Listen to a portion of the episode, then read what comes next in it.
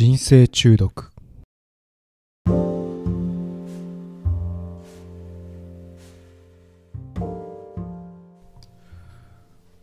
どうもこんにちはコニタンです。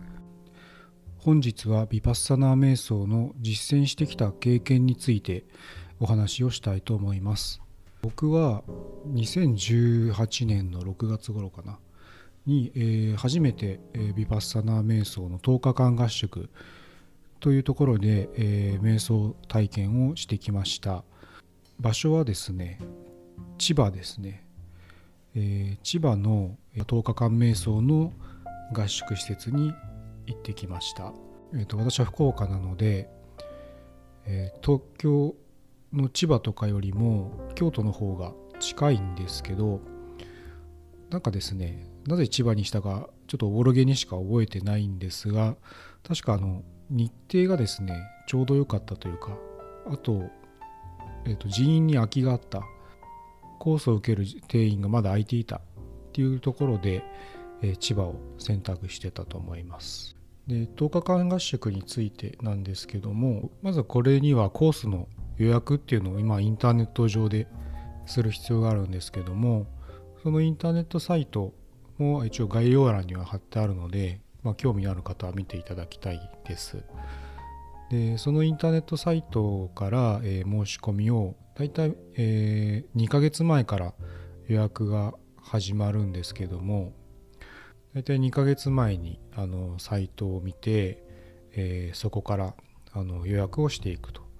いうような流れになります。とまあ、千葉はですね、まあ、東京から1時間半ぐらいかかる場所に大体あるんですけども、えっと、重原駅っていうところで降りてそこからバスで20分ぐらいですね、えー行った本当に山奥になるんですけどすごいあの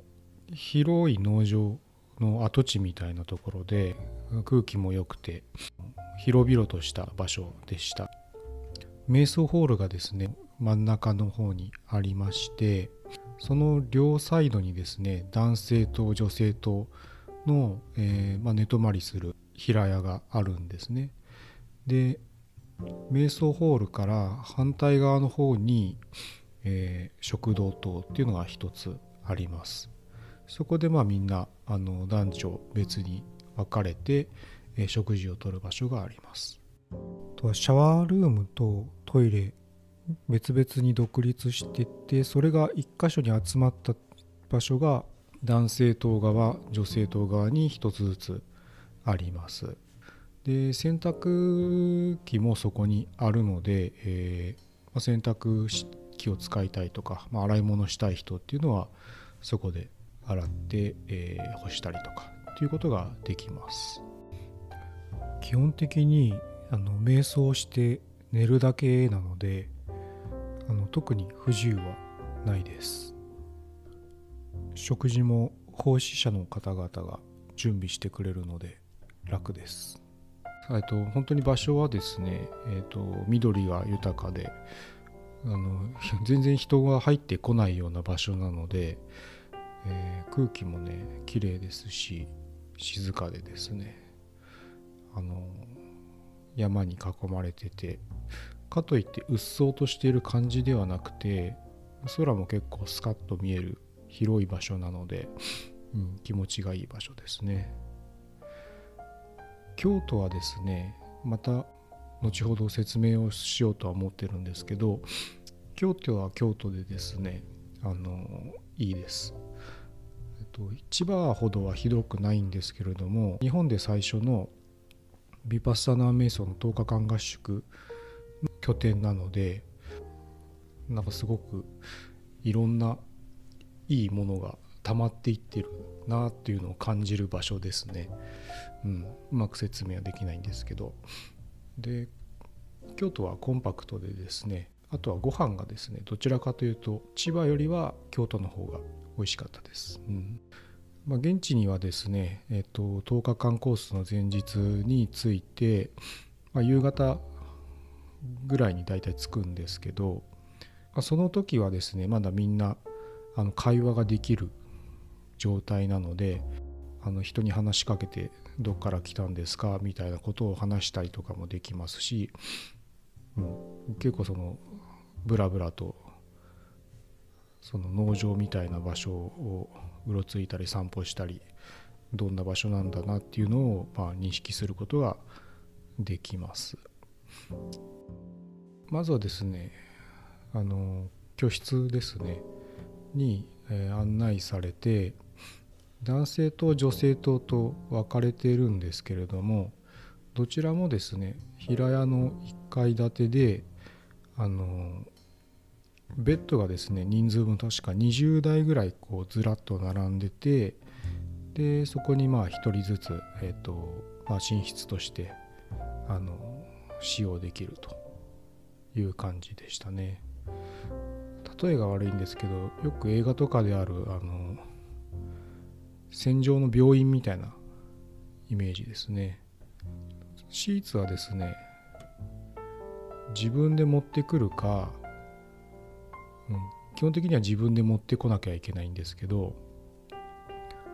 確か100円ぐらいで借りれた。借りれます、うん、ただ枚数には限りがあるので原則として自分で持ってくる必要がありますね。で夕方ぐらいになったら確かミーティングみたいのがあってその場でですねえっと携帯とかですね全てあの不要な持ち物っていうのは預けることになります。あとお金も使う必要がないのでお財布とかも一旦は預けることになります。でそこから、えーと、夕方6時ぐらいからかな。瞑想のホールに集まって、えー、最初の手ほどきといいますか、えー、ルールみたいのがの説明があります。それが始まったらもうスマホも見れないし外部との連絡っていうのは原則できない。のと、えー、人と話をしてはいけない。あとは目を合わせてもいけない。っていう状態になります。本も読んじゃダメですし物を書いてもダメです。瞑想ホールはだいたい50名ぐらいが入れるんですけれども約男女が、えー、25名ずつぐらいであとですね1人の先生とマネージャーみたいな感じの人が先生の前に2人いるみたいなポジショニングになる。あのスタッフの人たちは奉仕者と呼ばれる人になるんですけれども先生も含めて、えー、全員ボランティアなんですね。で僕らはあの大体その人たちからは生徒さんと呼ばれます。で僕らは、えっと、先生に対しては先生というように、えー、なってます。瞑想ホールは空調もあり僕が行った日は6月だったので暑くも寒くもない状況だったんですけど快適でしたね。一人一人生徒の方には、うん、座布団が1個ずつ並んでました。で場所も決められていて毎回その場所に来るようにあの決まっていました。初日みんな夕方18時に集められていよいよ瞑想がスタートしますよという段階になります。まずヴィパッサナー瞑想で、えっと、教えられるのが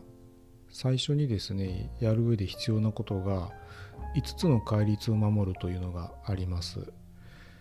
でこれはあのエピソード1でもお話ししたんですけれどもまず1つ目が生き物を殺さない、えー、もう1つが嘘をついてはいけない。もう一つが盗みをしてはいけない。もう一つが、えー、性的な行為をしないと。もう一つが、えー、飲酒とか喫煙とかをしないと。いうこの5つのですね戒律を守る必要があります、えー、少なくともこの10日間合宿の間はこのルールをきちっと守る必要があります。でこの誤解っていうのは結構やっぱりよくできててあのいろいろと人生でトラブルが起きる原因って本当にこの誤解から外れたことをやった時に大体起きてくるんですけどまずはそこを立って、えー、人として正しい状態であるっていうのがまずはヴィパッサナー瞑想のベースとして必要になるということなんですね。ただ結構難しいなっていうところもあって10日間コースが終えた後でも、まあ、守っていければいいんですけどお酒を飲んだりとかしないとか喫煙をしないとかですね。っていうのはあるんですけど他にもその嘘をついてはいけないっていうところがあるんですがこれもですね本当にいいことなんですけど嘘をつかないっていうのは。で僕もなるべくその嘘をつかないように、えー、気をつけて生きてはいるんですけどあのでもやっぱり全て本当のことを言ってしまうと人を傷つける時ってあるんですね。でその場合はあの何て言うんでしょうね嘘をつくというかごまかすというかということはしていいということらしいですね。あのこの嘘をついてはいけないっていうのは要するに人を傷つけるような言葉を発しないっていうのをが根底にあるのでそうですね例えばあの子供が「なんであの人は髪の毛がないの?」とか言ったりするんですけど無邪気にですねで子供だったらまあ正直で可愛いなと思うんですけどやっぱり知らない中年の人から急にそんなこと言われたらやっぱり誰でもえ？って思いますし傷つくと思うんですけどやっぱりその辺は人を傷つけない嘘は OK ということらしいですね。生き物を殺さないっていうのも結構難しいんですよ。日々日々食べてるものってお肉とか魚とかあるんですけどぱそれって自分が手を下さないにしても誰かが屠殺して殺して捕まえてそれを頂いているわけなんですけどもそうですね。生き物を殺さないっていうのもなかなかあの厳密にやろうとすると難しいなっていうところはあります。もちろん蚊とかもパーンって殺したりもしできないですし。でこれに関してはあの千葉に行った時にゴキブリ事件がありましてもう瞑想が始まって瞑想合宿が始まって5日目ぐらいだったんですけどもうその時はもうみんな目を合わせないし喋らないしっていう状態であの黙々とですね日々淡々と瞑想と寝るだけの日々を送ってるんですけどある日ですねその寝室になってるえー、平屋のですね中が結構騒然となったなってたんですね急に。でどうしたのかなと思って見たらあのゴキブリが1匹入ってたんですね。で結構アクティブにあのほぼ動き回っててやっぱり虫が苦手な人って大人でもいるのでそういう人たちがこうバタバタしてたんですけどあの普段だったらまあゴキブリぐらいだったらまあほうきで叩いて殺したりするんですけど一応そのビパッサナ瞑想合宿に来ているのであの摂取はやっちゃいけないっていう戒律をみんな守らなきゃって真面目に考えているのでどうしようもなくみんなバタバタしてたんですね。結局僕が動いてそっとですねあの追い詰めて隅っこに。でほうきとかもなかったのであの手でそっと捕まえてそのまま外に放り投げました。でその時はもう誰も会話も何もできない状態なんでもう何て言うんでしょうね。でもなんとなくありがとうみたいな気配は感じました。僕はまあ虫とかは全然大丈夫なんですけど普段ゴキブリとかは素手で触ったりはしないですけどその時はもう致し方なく触ったんですねその時感じたのがやっぱり周り森ばっかりだからあの虫とかどうしても発生するんですけどその時に触ったゴキブリっていうのはあんまり汚いなっていう感覚がなかったんですよ。でなんか本当にあのカナブンとかカブトムシを捕まえるような感覚だったんですけどそれなんでかなと思ったらやっぱりその周りが綺麗な環境ので走り回ってるゴキブリとかってあんまり多分汚くないんじゃないかなと思ったんですね。で都会のゴキブリがなぜあの嫌なのかっていうとあの結構油まみれの不衛生な場所でこう這いずり回ってるおそらく都会のゴキブリっていうのは独自のこう進化みたいのを遂げててなんかやっぱり気持ち悪いものになってるなっていうのはその時思いましたね。そこで触ったゴキブリは、まあ、手の中の感触今でもちょっと覚えてるんですけどなんか清潔な印象がありました。もちろん手は洗いましたが。はいというまあ誤解をみんな守らなければいけないというルールがありますでもこれをまあ守って普段の生活でも守っていれば大体おかしな事件にはならないですね。性的な行為をしないっていうのも厳密に言うと,、えーとまあ、自分が今その付き合っている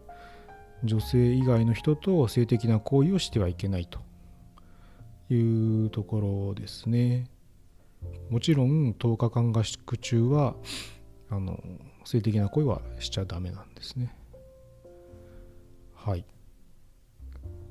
でそれを守って、えー、ビパサナ瞑想をしていきましょうということになっています。で初日はですねそんな感じであの9時ぐらいにですね就寝して次の日は4時に起床していよいよ瞑想合宿がスタートします。次回は、え、いよいよヴィパッサナー瞑想の実践編について、え、実体験をもとにお話をしていきたいと思っています、え、本日もお聴きくださりありがとうございました。生きとし生けるものが幸せでありますように。ではまた次のエピソードで。